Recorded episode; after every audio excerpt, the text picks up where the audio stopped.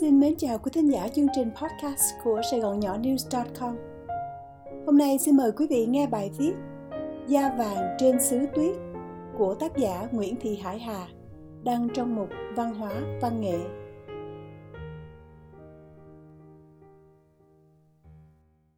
Có lẽ không có mùa nào ẩn chứa sự mâu thuẫn trong bản chất của nó hơn là mùa đông. Mùa đông là mùa biểu hiện rõ rệt sự sống và cái chết Mùa đông cũng là bài ca ngợi hình ảnh của sự ấm cúng và giá băng. Nước Mỹ rộng lớn, mùa đông ở Texas và Florida ấm áp hơn so với mùa đông ở các tiểu bang miền Bắc và Đông Bắc. Tôi ở New Jersey, miền Đông Bắc của nước Mỹ, không phải là nơi lạnh nhất nếu so với các tiểu bang giáp danh với Canada. Tuy nhiên, New Jersey mùa đông cũng có khá nhiều tuyết. Bài này lấy tựa đề Da vàng trên xứ tuyết là nói cho oai, chứ xứ tuyết của tôi là New Jersey, người da vàng là tôi đã sống ở vùng này chừng hơn 40 năm. Mùa đông ở xứ tuyết có gì vui? Người ở xứ lạnh làm gì để giải trí cho hết mùa đông? Ở trong nhà bạn có thể làm nhiều thứ như nấu ăn, làm bánh, hát karaoke, đan áo, móc nón, đọc sách hay viết văn. Ở ngoài trời nếu bạn khỏe mạnh, có máu thể thao, bạn có nhiều thú vui hơn, ví dụ như đi trượt tuyết, đi câu và đi săn. Riêng tôi, thú vui mùa đông của tôi là đi bộ trong rừng hay đi dọc theo bìa rừng. Những nơi tôi đi bộ là Watchung Reservation và con đường trail có tên là kênh đào Delaware và Raritan. Trail này nằm giữa, gần như song song với con kênh đào DNR và con sông Millstone. Mùa đông thường được xem là biểu tượng của tuổi già. Những người đến tuổi chuẩn bị tinh thần đi vào miên viễn. Người ta xem tuổi già cũng như mùa đông, buồn nhiều hơn vui. Trời mùa đông xám xịt, mặt đất đầy tuyết băng, gió buốt xương, cây cỏ trơ trụi, nhìn đâu cũng thấy một màu nâu đậm nhạt. Thiếu ánh sáng, nhiều người thường hay mắc chứng bệnh trầm cảm. Tuy vậy, tôi mạng phép thư với bạn đọc về cái đẹp và niềm vui trong mùa đông. Mùa đông cũng là lúc chúng ta có thể dự trữ năng lượng, chữa bệnh tâm hồn, bồi đắp khả năng trí tuệ và tu dưỡng tinh thần.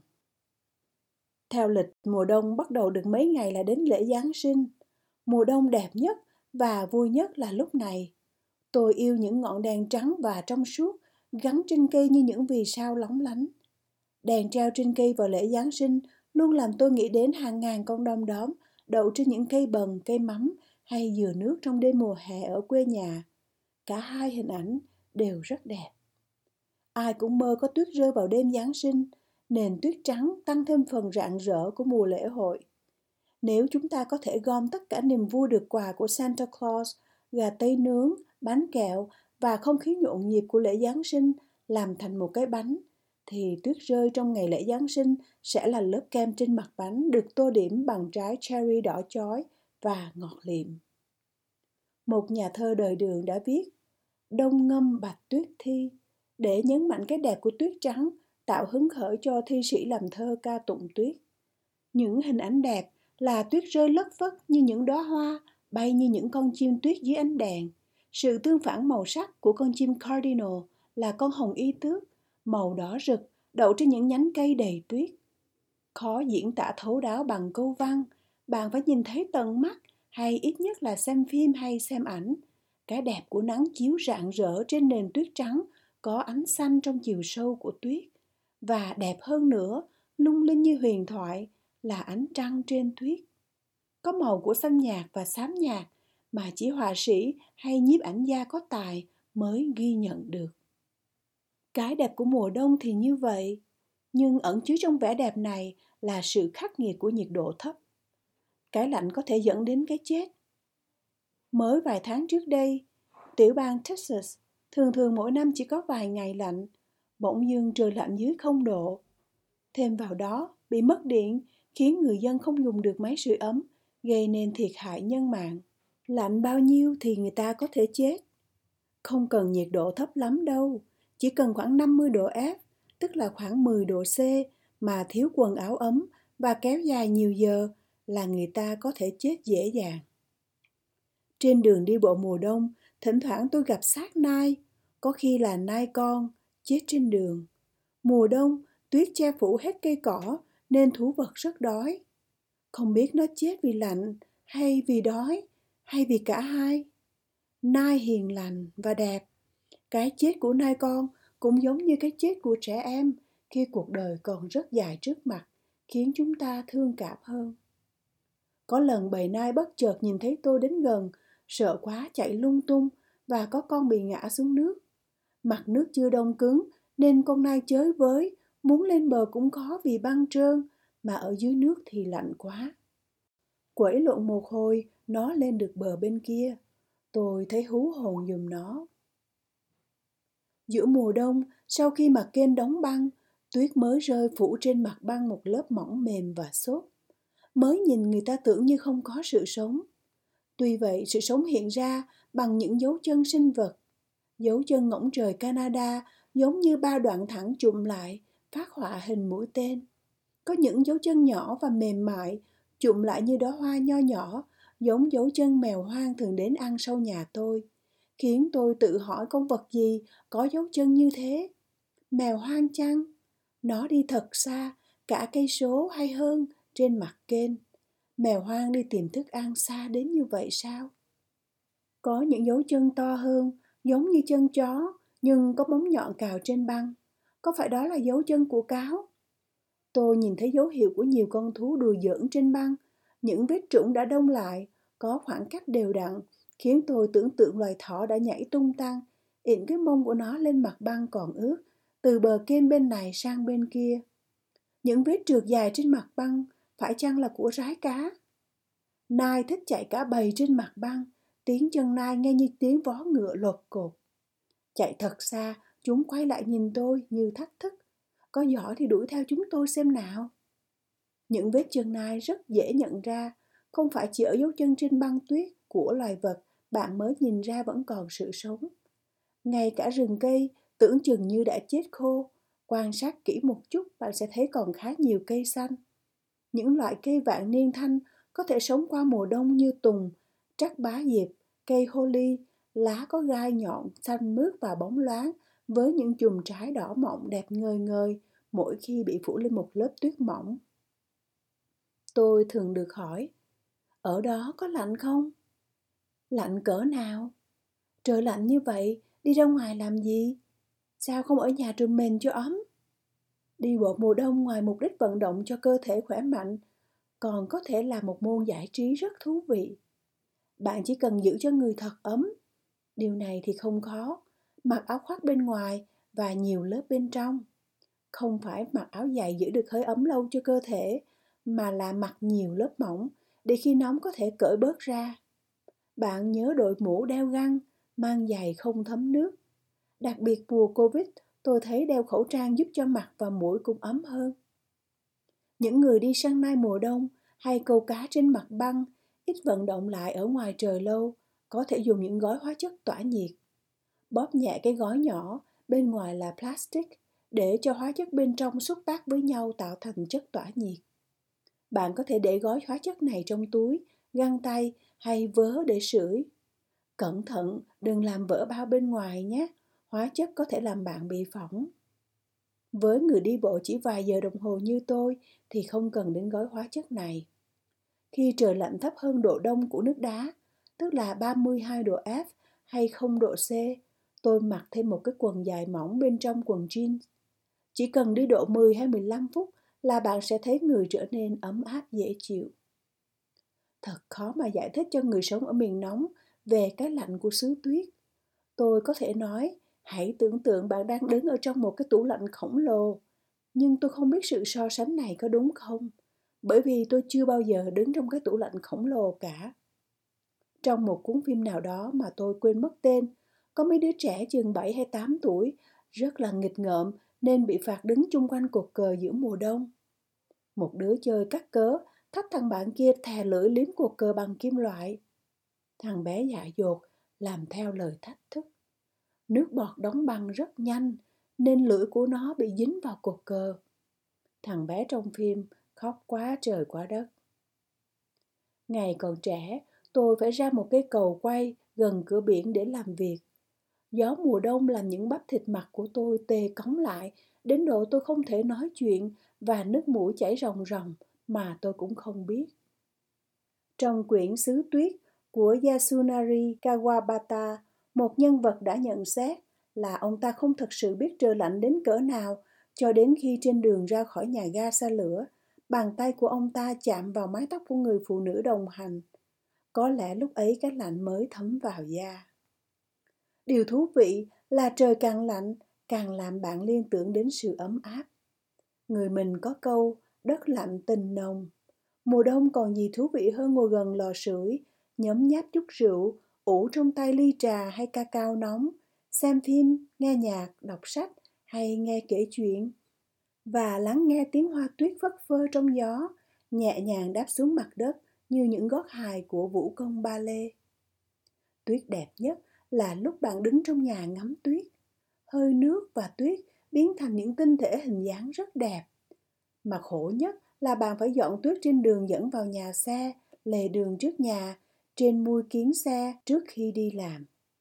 Có nhiều thành phố bạn sẽ bị phạt nếu lái xe trên đường mà không dọn sạch tuyết trên xe, vì tuyết rơi có thể gây tai nạn cho người xung quanh. Tôi thích cảm giác ấm áp khi đứng trong nhà nhìn ra cửa sổ, thấy ống khói nhà láng giềng bốc lên những làn khói trắng. Tôi tưởng tượng mùi củ cháy rất thơm từ làn khói ấy. Nắng mùa đông rất tuyệt vời. Bạn sẽ cảm thấy sự ấm áp lan tỏa trên da mà nguồn nhiệt là từ ánh sáng mặt trời, nó rất khác với hơi nóng ngột ngạt bốc lên từ mặt đường của mùa hè. Nếu hoa đẹp nhất vào mùa xuân thì cây đẹp nhất vào mùa đông. Tôi yêu vẻ đẹp đầy cá tính của cây khi lá đã rụng hết. Không có cây nào giống cây nào, mỗi cây một vẻ. Nhìn cây, tôi liên tưởng đến người. Có cây hình dáng mềm mại, có cây mang nét khắc khổ. Mùa xuân và mùa hè nhìn ra một cây trụi lá, chúng ta nghĩ rằng cây này đã chết. Mùa đông, tôi không thấy cây nào chết cả. Khi những cành xương sẩu nổi bật trên nền trời, tôi nghĩ cây ngủ qua mùa đông. Chỉ cần vài ngày nắng ấm chuyển mùa là cây lại ùn ùn dân sức sống, mầm lá sẽ trồi lên. Người ta thường chỉ nhìn thấy cái khô cằn xương sẩu của cây trụi lá trong mùa đông, như cành xương tháng 9 của Du Tử Lê hay đôi nhánh khô gầy xương mỏng manh của Xuân Diệu. Thoreau, một triết gia yêu thích thiên nhiên, đã viết một bài thơ trong nhật ký nói về hai cây sồi mọc song song giữa cánh đồng, chịu đựng hết mùa đông này sang mùa đông khác. Dù ngọn của cây có mọc cách xa nhau, nhưng dưới đất rễ của hai cây quấn quýt với nhau, khắng khít như tình bạn của loài người. Trong bài thơ Winter Trees, cây mùa đông, Sylvia Plath so sánh những vòng tròn khi thân cây bị cắt ngang với những chiếc nhẫn cưới. Bà cho rằng cây tốt đẹp hơn phụ nữ vì cây không phá thai hay dữ dằn. William Carlos trong một bài thơ cùng tên với bài thơ của Sylvia Plath so sánh cây thay lá từng mùa cũng giống như người ta thay quần áo hàng ngày. Chúng ta có thể nhận ra sự sống trong rừng cây mùa đông không chỉ bằng hình ảnh mà còn qua âm thanh nữa. Lắng nghe một chút, bạn sẽ nghe thấy tiếng chim đủ loại. Tiếng chim gõ kiến như một tràng tiếng mỏ vang dội trong rừng. Loại chim này có cái đầu rất cứng mới có thể chịu được sự chấn động của những nhát bổ vào thân cây như búa tạ đập vào đinh. Thỉnh thoảng, một đôi chim màu sắc sống động bay xà xuống chỗ tuyết tan thành nước, cúi đầu và ngửa cổ, nuốt lấy nuốt để những giọt nước cho nguôi cơn khát lâu ngày, rồi bay vụt lên như những luồng ánh sáng đầy màu sắc. Tiếng vịt mallard màu xanh và wood duck với những vân màu sắc rực rỡ kêu in ỏi giữa dòng sông Millstone nước chảy xiết. Tiếng ngỗng trời Canada bay thành đội hình, có khi xuôi nam, nhưng thường chỉ bay từ cái hồ này sang cái hồ khác, từ cánh đồng này sang cánh đồng khác, bởi vì loại ngỗng này từ lâu đã nhận New Jersey làm quê hương. Một hình ảnh rất đáng yêu của mùa đông là nhìn thấy đàn ngỗng Canada ngủ một chân trên cánh đồng cỏ đầy tuyết. Loài chim khôn ngoan này ngủ trên bờ để tránh bị chôn chân khi mặt nước đóng băng khi trời lạnh quá nhanh, mặt hồ đông cứng và có thể gây ra cái chết cho chúng. Trong không gian yên tĩnh của mùa đông, tiếng chim ríu rít vui tươi như thể loài chim không biết lạnh. Không phải ai cũng chịu đựng được cái lạnh của mùa đông. Âm thanh mùa đông trong thơ Ba Sô là tiếng rặn nứt của lu nước trong đêm lạnh quá không ngủ được và làm sưng mặt của người bị gió rét. Cold night. The sound of water jar cracking on this icy night as I lie awake. A wintry gust, cheeks painfully swollen, the face of a man. Đêm rét, tiếng nước đông trong lu rạn nứt, vang trong đêm băng giá khi tôi không ngủ được. Gió đông thổi giật ngược, má đau đớn sưng vù, khuôn mặt người bị rét. Tôi có tìm nhưng không gặp một bài đường thi nào ca ngợi sự thú vị của mùa đông, ngoại trừ câu thơ Đông ngâm bạch tuyết thi. Hẳn là có thơ, nhưng tôi không gặp vì tôi tìm chưa đủ lâu và không có đủ sách. Những bài thơ tôi gặp thường là một bức tranh đẹp nhưng toát lên nỗi buồn cô quạnh của mùa đông. Một trong những hoạt động có thể xem là giải trí trong mùa đông của người sống ở miền lạnh là câu cá. Câu cá mùa đông còn để duy trì nguồn lương thực hay sự sinh tồn của gia đình. Khi mặt nước hồ hoàn toàn đóng băng và đủ dày để có thể chịu được sức nặng của người đi trên tuyết, người ta khoét lỗ trên mặt băng và thả câu. Trên sông nước chảy nên dù có tuyết, mặt nước cũng không đông hoàn toàn. Người ta có thể ngồi thuyền đi câu. Liễu Tông Nguyên có bài thơ Giang tuyết, thiên sơn điểu phi tuyệt, vạn kính nhân tung diệt, cô chu toa lạp ông, độc điếu hàng giang tuyết. Sông đầy tuyết, nghìn non chim hết vẫy vùng, vắng tanh nguyên nẻo tuyệt không giấu người. Áo tơi nón lá ông chài, con thuyền giữa tuyết, ngồi hoài buông câu. Bản dịch của Trần Trọng Kim Bài thơ tỏa ra sự ấm áp giữa mùa đông mà tôi tìm thấy là đoạn thơ cuối của bài thơ viết bằng tiếng Sanskrit của Vidyakara được Daniel H. H. Ingalls dịch ra tiếng Anh. The peasant and his wife sleep in a grass hut at the corner of the field, with coverlet and pillow made of barley straw. The frost avoids their slumbers, a boundary being drawn to its advance by the warmth emitted from the wife's plump breasts. Chàng nông dân và người vợ ngủ trong túp lều tranh ở một góc của cánh đồng, đắp mền rơm và gối rơm, giả đông tránh chỗ ngủ của họ. Một vách ngăn được dựng lên trước bằng hơi ấm tỏa ra từ bộ ngực căng đầy của người vợ. Người Tây Phương có vẻ chịu cái lạnh giỏi hơn người Á Châu. Trong truyện Through the Looking Glass, qua ống kính viễn vọng, nhà văn Lewis Carroll đã cho chúng ta thấy cái nhìn thân thiện về mùa đông qua nhân vật Alice, cô bé phiêu lưu lạc vào xứ thần tiên. Tôi tự hỏi, phải chăng tuyết yêu cây và đồng ruộng đến độ nó hôn chúng thật đầm thắm, phủ trùm lên chúng bằng một cái mền lông ngỗng trắng rồi nói, ngủ ngoan nhé cưng, ngủ cho đến khi mùa hè trở lại. Tôi nghe nói rằng đi bộ là một cách thiền hay thiền hành. Tôi chưa tu thiền bao giờ. Đi bộ giữa mùa đông, tôi thường bắt đầu bằng cách hít vào thật sâu, nín vài giây, rồi thở ra thật chậm, thật dài. Tôi thở như thế cho đến khi tôi vì chú ý đến cái gì đó mà quên thở, đến chừng nhớ lại thì hít thở sâu tiếp tục. Mùa đông khiến mình nhớ và quý các mùa xuân hạ và thu hơn. Nhìn thấy sự đói lạnh và chết chóc của muôn thú giúp mình trân trọng sự sống nhiều hơn. Có thể bạn sẽ chạnh buồn khi nhìn thấy sự chết chóc trong mùa đông, như nghĩ cho cùng không có sự mất mát nào là vĩnh viễn vì nó sẽ tái sinh qua hình thức khác. Xác nai có thể là thức ăn cho những loài động vật ăn thịt khác. Phần còn lại sẽ biến thành phân bón, nuôi dưỡng cây cho mùa sau. Tôi yêu những ngày có thể nằm nhà xem phim và đọc sách. Mùa đông, thay vì nhìn nó như sự tàn rụi của đời người, chúng ta có thể xem nó như thời gian tịnh dưỡng của tâm hồn. Quý vị vừa nghe xong chương trình podcast của Sài Gòn Nhỏ News.com qua giọng đọc của Phan Hoàng My. Mời quý vị đón nghe chương trình sau.